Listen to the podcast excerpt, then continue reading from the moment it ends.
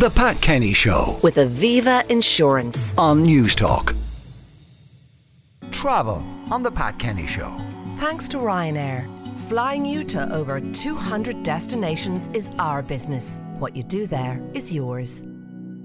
Well, I'm joined by Pol Ó Conghaile, Irish Independent uh, travel editor. We're going to talk about uh, all things new in the holiday business. So let's talk about a flight that is going to Cleveland, Yeah. and you've been on it. I have been on it, and I'm over and back already. Uh, it's the new newest transatlantic route out of Dublin, and it's to a fairly random city on, on at first glance, Cleveland, Ohio. It's with Aer Lingus, and Aer Lingus are, uh, as you probably know, they're trying to expand their transatlantic network using Dublin as a hub airport. So not only for the likes of us who want to go to the states, but for people who are coming in and connecting then to other cities in Europe. So this is the only route from Cleveland's airport to Europe. So Okay. that's their strategy here. Another interesting point for any aviation nerds out there is that this is run on a single aisle plane called the A321 Neo LR. So it's similar to the planes that you'd be used to taking to London or Paris or wherever it may be. One aisle down the middle. Three seats either side, but there's a difference in that everyone has a TV and there's a business class up front. Okay. And, and, and uh, how many people can it It carry? takes it takes the 16 business class seats and there's 168 other seats. Okay, so, so it- it's very much like it's Dublin, very London. similar. Yeah. Yeah. it's just a little bit of a stretch to it, but it has a longer range, and they're hoping to get new newer planes in the coming years that'll make them go even further. The idea is that the bigger A330s would be too much for a route like Cleveland, but they're hoping that these smaller planes will kind of keep it ticking over. So that's Um, what they're at. The, the difference, of course, is they are a little bit tighter than the wide-bodied. They are. And I, I think this flight to Cleveland took eight hours going over, took about six and a half coming back. And any more, I think you'd be starting to get a bit itchy in economy because with, one of the things I like doing in the bigger A330s is getting up and having a little walk, standing in the galley areas that separate the classes. So you don't have those with just the one aisle. Yeah. Everybody's going up and down the same way and so on. So, but and the cost? Uh, uh, the cost. So, um, to the lead-in fares are economy 400 return, but you'll be doing well to find that in summer. You'll have to look into autumn to get that, and the business class is is five times that. The lead-in is is 1900 at the moment. One other interesting point: there's Wi-Fi on board. Uh, Okay. it's paid, so it's depending on the, the speed and the extent of it. You pay either three up to from three euro to twenty euro in economy for it. Okay, so if you're feeling the pinch, as it were, from the tightness of the plane, you can entertain. If you're getting withdrawal on- symptoms, and yeah, you can abs- keep doing your emails and all, Yeah. all, all the rest of it. Uh, okay, what to do when you get to Cleveland? Well, Cleveland, um, I, and I was pleasantly surprised. It's a small city. It's smaller than, for example, Boston, which would probably be the smallest big US city, if you know what I mean, that we're used to.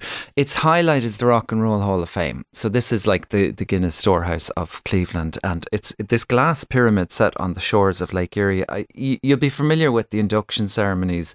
U2 are in it, for example. This year we have Kate Bush, Willie Nelson, Rage Against the Machine. But basically, you enter, and, and it is a kind of a tourism hamster wheel. It's $35 and you exit through the gift shop and all of that. But Pat, the quality of the artifacts, if you're a rock and roll fan, I was looking at things like John Lennon's Rickenbacker guitar with his handwritten set list taped to the edge of it, um, Elvis's Harley Davidson, and his personal copy of the Bible, the handwritten lyrics to Jimi Hendrix's Voodoo Child or Joy Division's Love Will Tear Us Apart Again. There was a guitar that Kurt Cobain had smashed on stage and then spun it over his head with a drill. and it was in a display case with the broken guitar and the drill alongside it. So you're just going through countless exhibitions and rooms like this. For a rock and roll fan, it's just, hmm. it's nirvana, forgive you, the pun. You, mentioned this is on the lake shore. How big is the lake? I mean, The lake is enormous. I I mean, literally, you. I I don't know in exact square miles or kilometers or that, but it's literally it's a couple of hours sailing to Canada. Can- the board. So this is the Great Lakes. Are just you're looking out. It's like you're looking out on the ocean, and that's one of the things that surprised me about the city. You'll know it as a Rust Belt city that was part of the industrial heyday in the U.S. Rockefeller made his fortune there. You can still see freight trains rolling by that are over a kilometre long with the containers double stacked on them. Mm. Only now you're kind of sitting in warehouses that are converted to bars and restaurants, and there's a lot of greenery along the lake shore. Someone said to me, it's not the Rust Belt anymore, it's the Green Belt. Now, obviously, it's still in the transition. It's not, you know, it's not. And what's downtown like? I mean, are there things to do? that's a great question. Downtown, like a lot of US cities, and particular places like Detroit and Pittsburgh, ha- has hollowed out with the recession. And you know, this whole concept or, or the phenomenon of the white flight to the suburbs. Yeah. So you will have to, to Uber around the place. And downtown, I found kind of weirdly quiet at the weekends, but it's rejuvenating. Eh, There's hotels moving into buildings like the Board of Education, an old kind of 19th century Beaux Arts shopping arcade as well. It's funnily enough has the largest theatre district in the States after Broadway. This is because a lot of the Rockefellers and the likes were patrons of the arts and they like to kind of show off by mm, investing in all this stuff. So I what I think it's useful for is st- stay downtown, central base, close to the Rock and Roll Hall of Fame, and then you can Uber or you can take uh, the the metro. And they have a little place. Italy. Yes. And it is little. it's a couple of streets.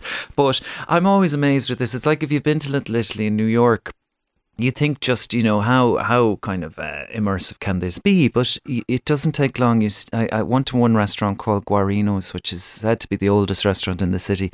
And the minute I walked in the door, it was like you were kind of being whooshed back in time a century or so. There was really fusty old wallpapers, lace curtains, the Virgin Mary up on a shelf, beads hanging around the bar like they would have done in Prohibition. And then you would order stuff like meatballs and spaghetti or eggplant parmesan, as they call it, with just oceans of tomato sauce. So you're getting the napkins in and and diving into and if Italy. you if you like to visit cemeteries, you'll find some luminaries buried there. Yeah, and this has kind of reminded me a little bit of Glasnevin or the cemeteries in Paris, where you don't, you might think, okay, that's morbid. I'm not going to do it on a city break, but it's actually beautifully laid out.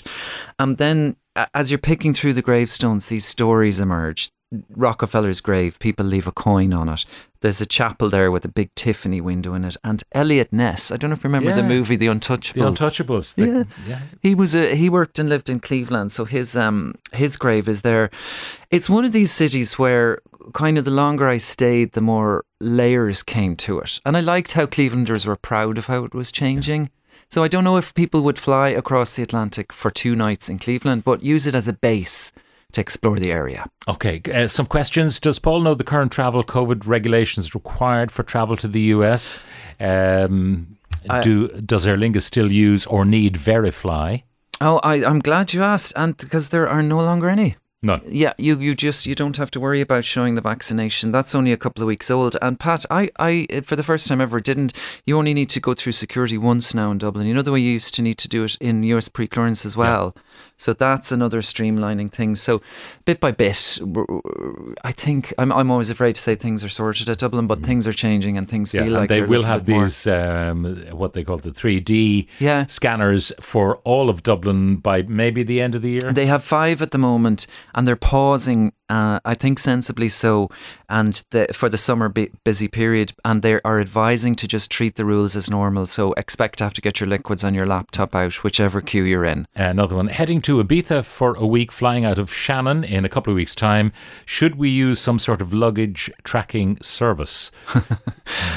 That's a great question. Uh, like. You know your tags. That uh, yeah, you can get. The, we were speaking about this before. Apple, or yes, an Apple that has the Apple, AirTag yeah. device and, and, so on. There are Android versions available. There are. The. Apple one seems to be the most sophisticated. Yeah, if you're as a rule of thumb, if you're on a direct flight, the chances of things going wrong are fairly minimal. I'm not going to say they won't happen, but also make sure you have your travel insurance in place and in your day bag that you have on the plane. Make sure you have uh, one outfit change and any essential medicines and things like that, just in case. Just in case. Yeah. All right. Pol Ó Conghaile, travel editor with the Irish Independent. Uh, thank you very much for joining us.